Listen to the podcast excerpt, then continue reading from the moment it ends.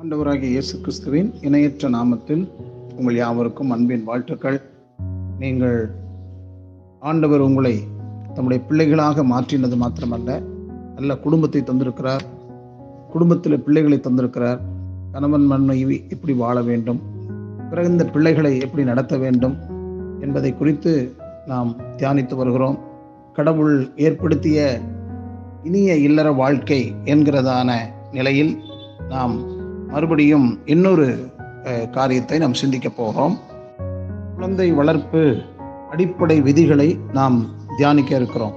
ரெண்டு வசனங்களை உங்களுக்கு முன்னதாக காட்ட விரும்புகிறேன். சங்கீதம் நூற்றி இருபத்தி ஏழு மூணு. இதோ பிள்ளைகள் கர்த்தரால் வரும் சுதந்திரம் கற்பத்தின் கனி அவரால் கிடைக்கும் பலன்.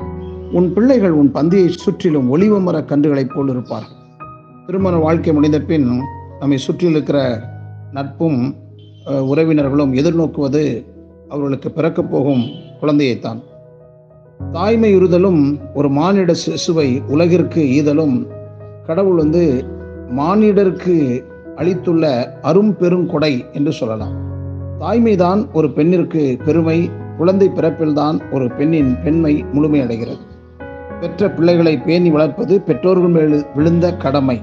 பெற்றோர்களால் தங்களுடைய பிள்ளைகளின் வாழ்க்கையை ஆக்கவும் முடியும் அளிக்கவும் முடியும். பிள்ளைகளை பெறுவதோடு பெற்றோர்களின் கடமை முடிந்து விடுவதில்லை. பிள்ளைகளை குறித்த இறைவனுக்கு ஒவ்வொரு பெற்றோரும் கணக்கு ஒப்புவிக்க வேண்டும். பிள்ளைகள் கர்த்தர் தந்த ஈவு என்பது சரிதான். ஆனால் பெற்றோராக இருப்பது கர்த்தர் கொடுத்துள்ள மிகப்பெரிய பொறுப்பு என்பதை உணர்ந்து உத்தரவாதத்துடன் பிள்ளைகளை வளர்க்க வேண்டும். குழந்தைகளை வளர்த்து முடிப்பது என்பது அவ்வளோ எளிதல்ல.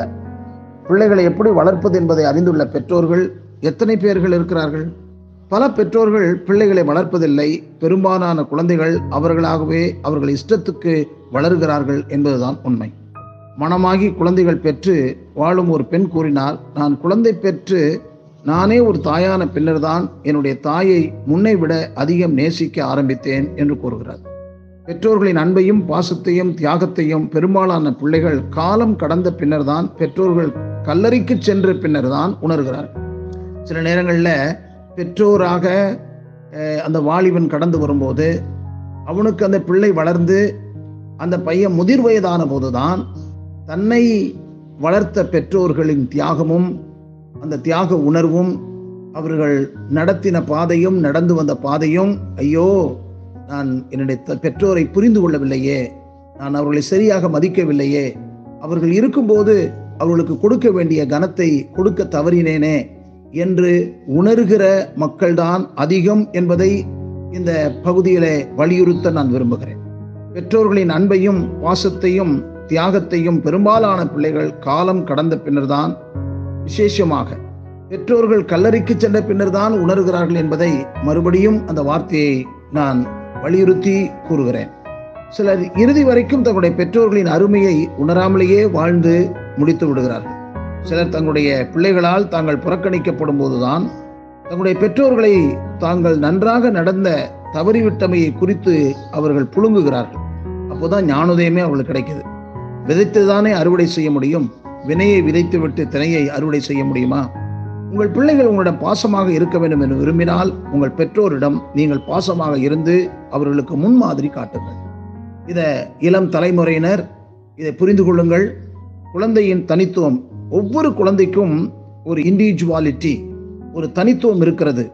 நம்மில் பலர் குழந்தைகளை நமது படைப்பு என கருதி கொண்டிருக்கிறோம். அவ்வண்ணம் கருதினால் அது தவறான கருத்து. ஏனென்றால் நாம் அல்ல அவரே நம்மை உண்டாக்கினார் என்று சங்கீதம் நூறிலே சொல்லிருக்கு. நான் பெற்றேன் நாம் பெற்ற பிள்ளை அப்படின்னு உரிமை போராட்டுறோம். நாம் பெறல அவரே படைத்தவரே.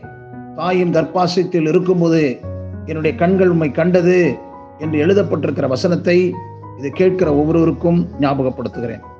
கடவுள் படைப்பான குழந்தைகளை உலகில் ஊனுரு கொண்டு அவதரிப்பதற்கு பெற்றோர்கள் கருவி மாத்திரம்தான். ஒவ்வொரு மாநில குழந்தைக்கும் ஒரு தனித்துவம் உண்டு. ஒவ்வொரு குழந்தைக்கும் வெவ்வேறு குணாதிசயங்கள் வெவ்வேறு திறமைகள் உண்டு. இறைவனினுடைய அருங்கொடையால் பிறந்த குழந்தைகளை பேணி வளர்க்கும் பொறுப்பு பிள்ளைகளை பெற்ற பெற்றோருக்கு உண்டு. ஒன்று தெரியுமா? குடும்பமே முதல் பள்ளி. Home is the first school குழந்தை பிறந்த சில மணி நேரங்களிலேயே தன் ஐம்புலன்களையும் கற்றுக்கொள்ள துவங்கி விடுகிறது. தாயின் வயிற்றிலிருந்து வெளிவந்த குழந்தை தன்னை சுற்றி இருக்கிற உலகை ஆராய்ச்சி செய்ய ஆரம்பித்து விடுகிறது. ஆகவே உங்கள் குழந்தையை ஒரு இளம் ஆராய்ச்சியாளர்கள் என்று கூறினால் அது மிகையாகாது. குடும்பமே குழந்தைக்கு முதற் பள்ளி பெற்றோர்களே குழந்தைகளின் முதல் ஆசிரியர்கள். முதல் மூன்று ஆண்டுகளிலேயே குழந்தைக்கு ஏற்படும் அனுபவம் அதன் மன வளர்ச்சியில் ஆழ்ந்து பதிந்து நிற்கும் என உளவியல் வல்லுநர்கள் அஹ், அதை தெளிவாக கூறியிருக்கிறார் நானும் அஹ், திருச்சபையிலே இதை வலியுறுத்தி இருக்கிறேன் முதல் மூன்று ஆண்டு காலம் என்ன குழந்தைக்கு அஹ், நன்மையானவைகளை கற்றுக் கொடுக்கிறோமோ அது வாழ்நாளெல்லாம் வெற்றியுள்ள வாழ்வுக்கு அது அடிகோலிடும் என்று சொல்லியிருக்கிறேன். பெரும்பாலும் குடும்பத்தில் உள்ள உறுப்பினர்களின் நடையுடை பாவனைகளே அக்குடும்பத்தில் வளரும் குழந்தைக்கின் ஆளுமை வளர்ச்சியில் பெரும் பாதிப்பை ஏற்படுத்தும். ஆகையால் குழந்தைகள் சீராக வளரத்தக்கதான சூழ்நிலை வீட்டில் உருவாக்குவதில் குடும்பத்தில் உள்ள அத்தனை உறுப்பு உறுப்பினர்களுக்கும் பொறுப்பு இருக்கிறது. நீங்கள் குழந்தையை மட்டும் வளர்க்கவில்லை நாளைய குழந்தைகளின் தந்தையை தாயை வளர்க்கிறீர்கள் என்பதை மனதிலே இருத்தி கொள்ள வேண்டியது மிக அவசியம். இன்றைய குழந்தை நாளைய மனிதனின் தந்தை என்று ஒரு ஆங்கில கவிஞர் இப்படி கூறியிருக்கிறார் தன்னுடைய கவிதையில். இன்றைய குழந்தை நாளைய குடும்பத் தலைவன் இன்றைய சிறார் இந்நாட்டின் எதிர்கால குடிமகன் இன்றைய இளைஞன் திருச்சபையின் வருங்கால அங்கத்தினர்.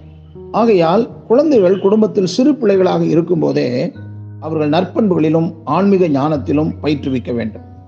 வேதாமத்தில் தள்ளுபடி நூல் என்ற இருக்கிறது. சீராக் ஞானம் என்ற ஒரு புத்தகம் இருக்கிறது. அதில் ஒரு வார்த்தை இருக்கிறது.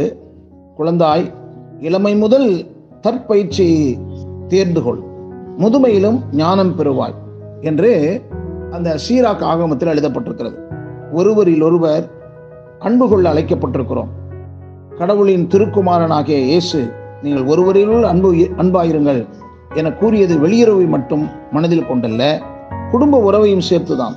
யோவான் திறந்த முதலாம் நிருபத்தில் நாம் ஒருவரில் ஒருவர் அன்பு கூற வேண்டும் என்பதே நீங்கள் ஆதி முதல் கேட்ட விசேஷமாய் இருக்கிறது என்று ஒன்று யோவான் மூன்று பதினொன்னில் எழுதி வைத்திருக்கிறார்.